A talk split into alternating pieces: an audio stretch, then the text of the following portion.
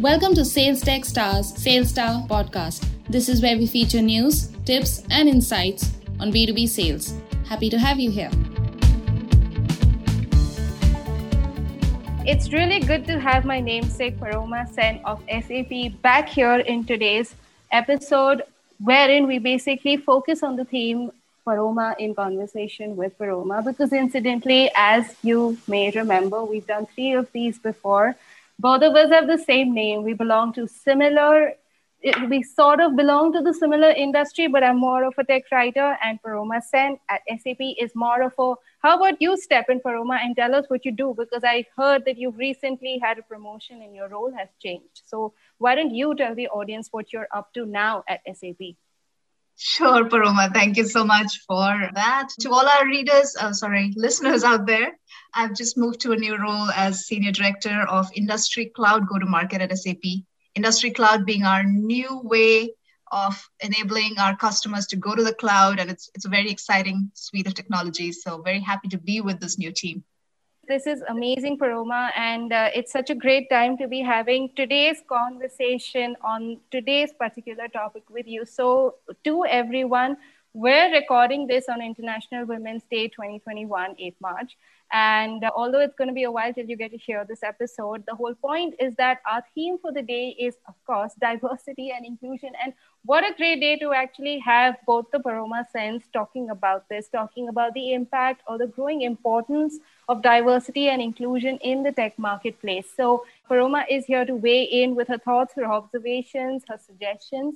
And we'd love to get this conversation going and basically see what we uncover as we proceed. So, this is a theme of the moment. This has been in focus, not just in the recent past, but for a while now. We've all seen how the pandemic has, in fact, affected. Um, that there have been more numbers of women apparently who have lost their jobs due to the pandemic, which is a little unfair. Over and above that, we've often been hearing about and reading about the fact that leadership and managerial positions across sectors, it's not just the technology marketplace, not just the B2B marketplace, across sectors have always had a shortfall when it came to women in leadership positions. And of course, I'm sure Paroma at SAP is here to change that.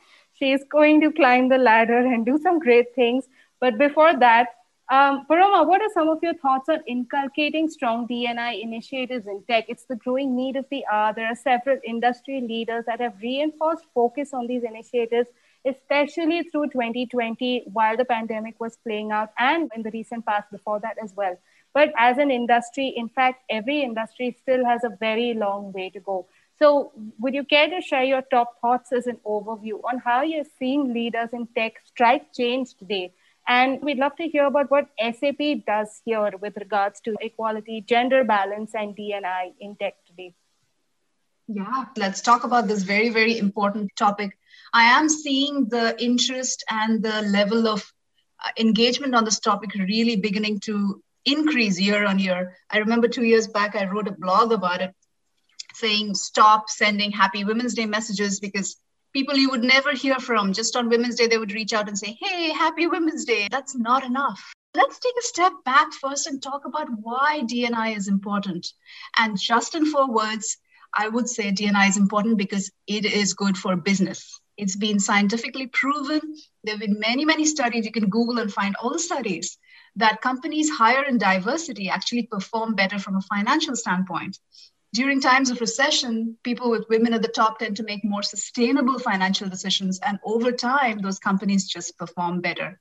Also, the second bit is making sure that your company is diverse ensures that you are following your customers' diversity patterns because every company's customers is a very diverse set of people, you know, whether it's LGBTQ, whether it's women, whether it's differently abled, whether it's racial diversity, all of that is represented in your customer base. Having an organization that mirrors that just makes you perform better to your customers' needs and expectations.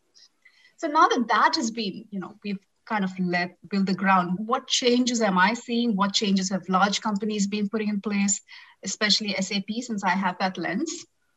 We've made many shifts in the way we hire and elevate people with D&I really as a focal point. There's been an up leveling in internal awareness, many external speakers being brought in constantly, and the internal dialogue people being encouraged to come together and talk about some of these topics that people see as uncomfortable, right? So, since the George Floyd incident happened last year, there's been a lot of personal and organizational awakening and need for people to have safe spaces to come together and speak. Some of the sessions I remember people came and there were people that cried on the sessions because if you can't find a safe space organizationally for people to express themselves, then where do we go? So we've had speakers from, say, from Harvard, where there's been decades of research done about the medical consequences of racism in populations, amplified over decades. We've had speakers talk about incarceration and societal impact of, of that when the person expects to be rehabilitated after their imprisonment. And recently, most recently, we had dialogue around racism towards Pan Asians after COVID 19 hit the US, hit us last year, especially in the US, with people talking about the Wuhan virus and really negative interpretations of the causation of the virus. So, all of this is creating an enhanced level of awareness. And ultimately, Paroma, I think when you equip people with awareness and information, they will themselves come up with ways to drive change at the grassroots level.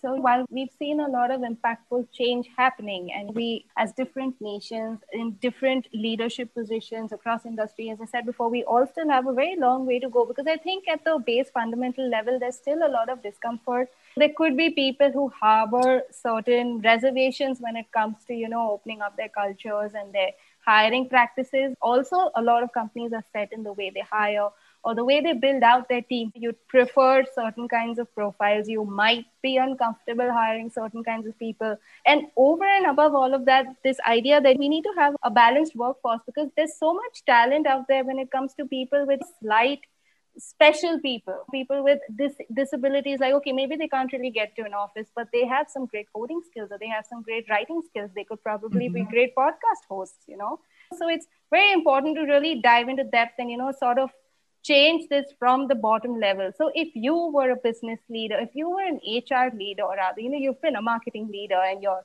going another way now, you know, giving your latest promotion. But if you were a business and HR leader, in what ways would you drive stronger DNI initiatives? We'd like to hear about that. Yeah, absolutely. So first of all, Paroma, I will say this. And let this be clear to every single individual out there who works in a company DNI is not just an HR initiative. It's up to every single employee to focus on and drive it, DNI. So HR in, in most companies, most large companies, they're already driving programs and goals around diversity in hiring, diversity in management, diversity in the board. They're driving increasing levels of awareness, like we talked about, bringing sessions, creating safe spaces.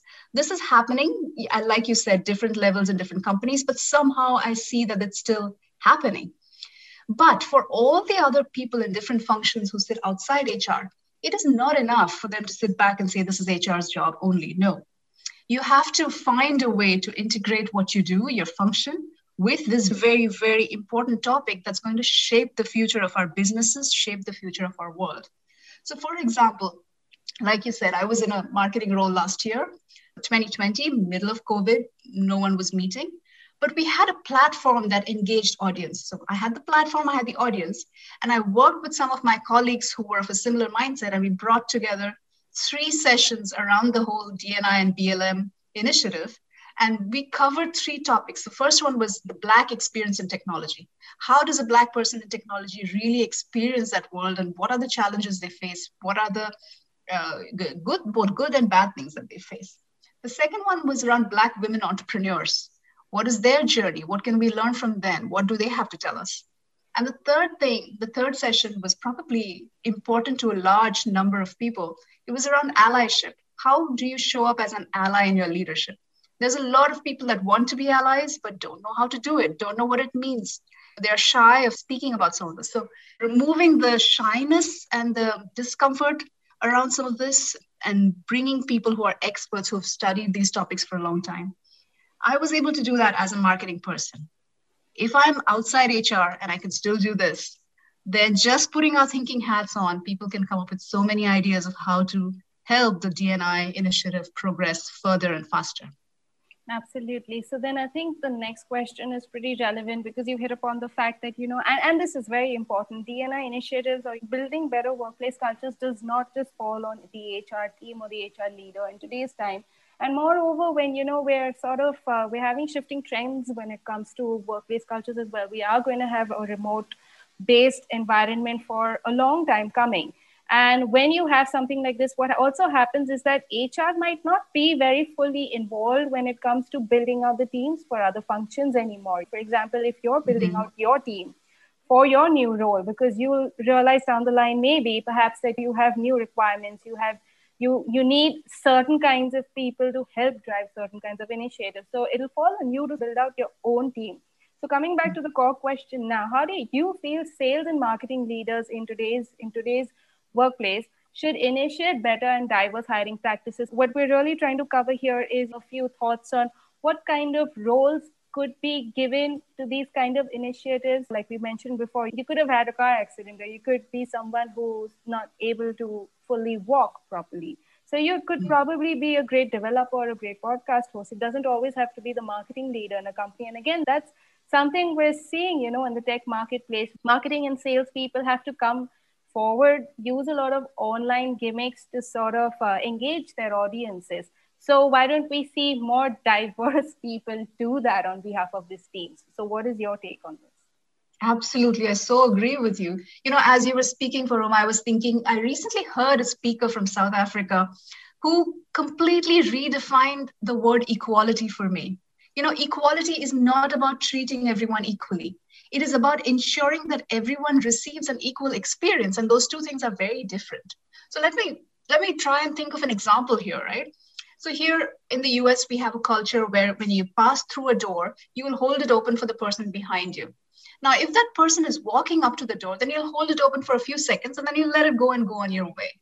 But if that person who's coming up behind you is on a wheelchair, you don't mind standing for a few minutes instead of a few seconds and just holding the door open. Now, that is an example where you're not treating two people equally, but you're ensuring the two people get an equal experience. And that is really the inclusion part of diversity. Now, let's take that example and let's bring it back to organization. In hirings, many, many companies are going the AI route, right? Artificial intelligence, remove names that identify gender and race, and focus on hiring based on experience and qualification. This is an example of equal treatment, which is important, but it is not enough because leaders should also focus on bringing out the voice and representation of marginalized communities, like you said, especially abled people, LGBTQ, racial minorities, women, non binary people, all of these marginalized communities, even if their resumes do not match the job description. Why do I say that? The job description system itself is flawed. Just because in the past, a white man, or to bring the India context, a brown man has delivered in a certain way to a job in the past, that's not necessarily the best way to do that job. Diversity will bring a lot of different perspectives to enhance the way a job is done, probably changing the job description itself in a lot of cases. So, finally, one area that sales and marketing leaders can immediately today make an impact, and this one, Paroma, it, it really bothers me, right, that people don't do this. Please, to my listeners out there, please ensure you never put together an event again which has panels and speakers that are homogenous or mostly white male, brown male based, because this turns people off more than anything else. Personally, to me, it makes me feel like I will I'll not be able to learn anything from such an event. It'll be useless because I've heard the similar kind of panels for years, decades now, right? So ensure that your every action as a leader takes DNI into account first and foremost. That's what is best for business, and that is what is best for humanity. That's a responsibility every leader has today.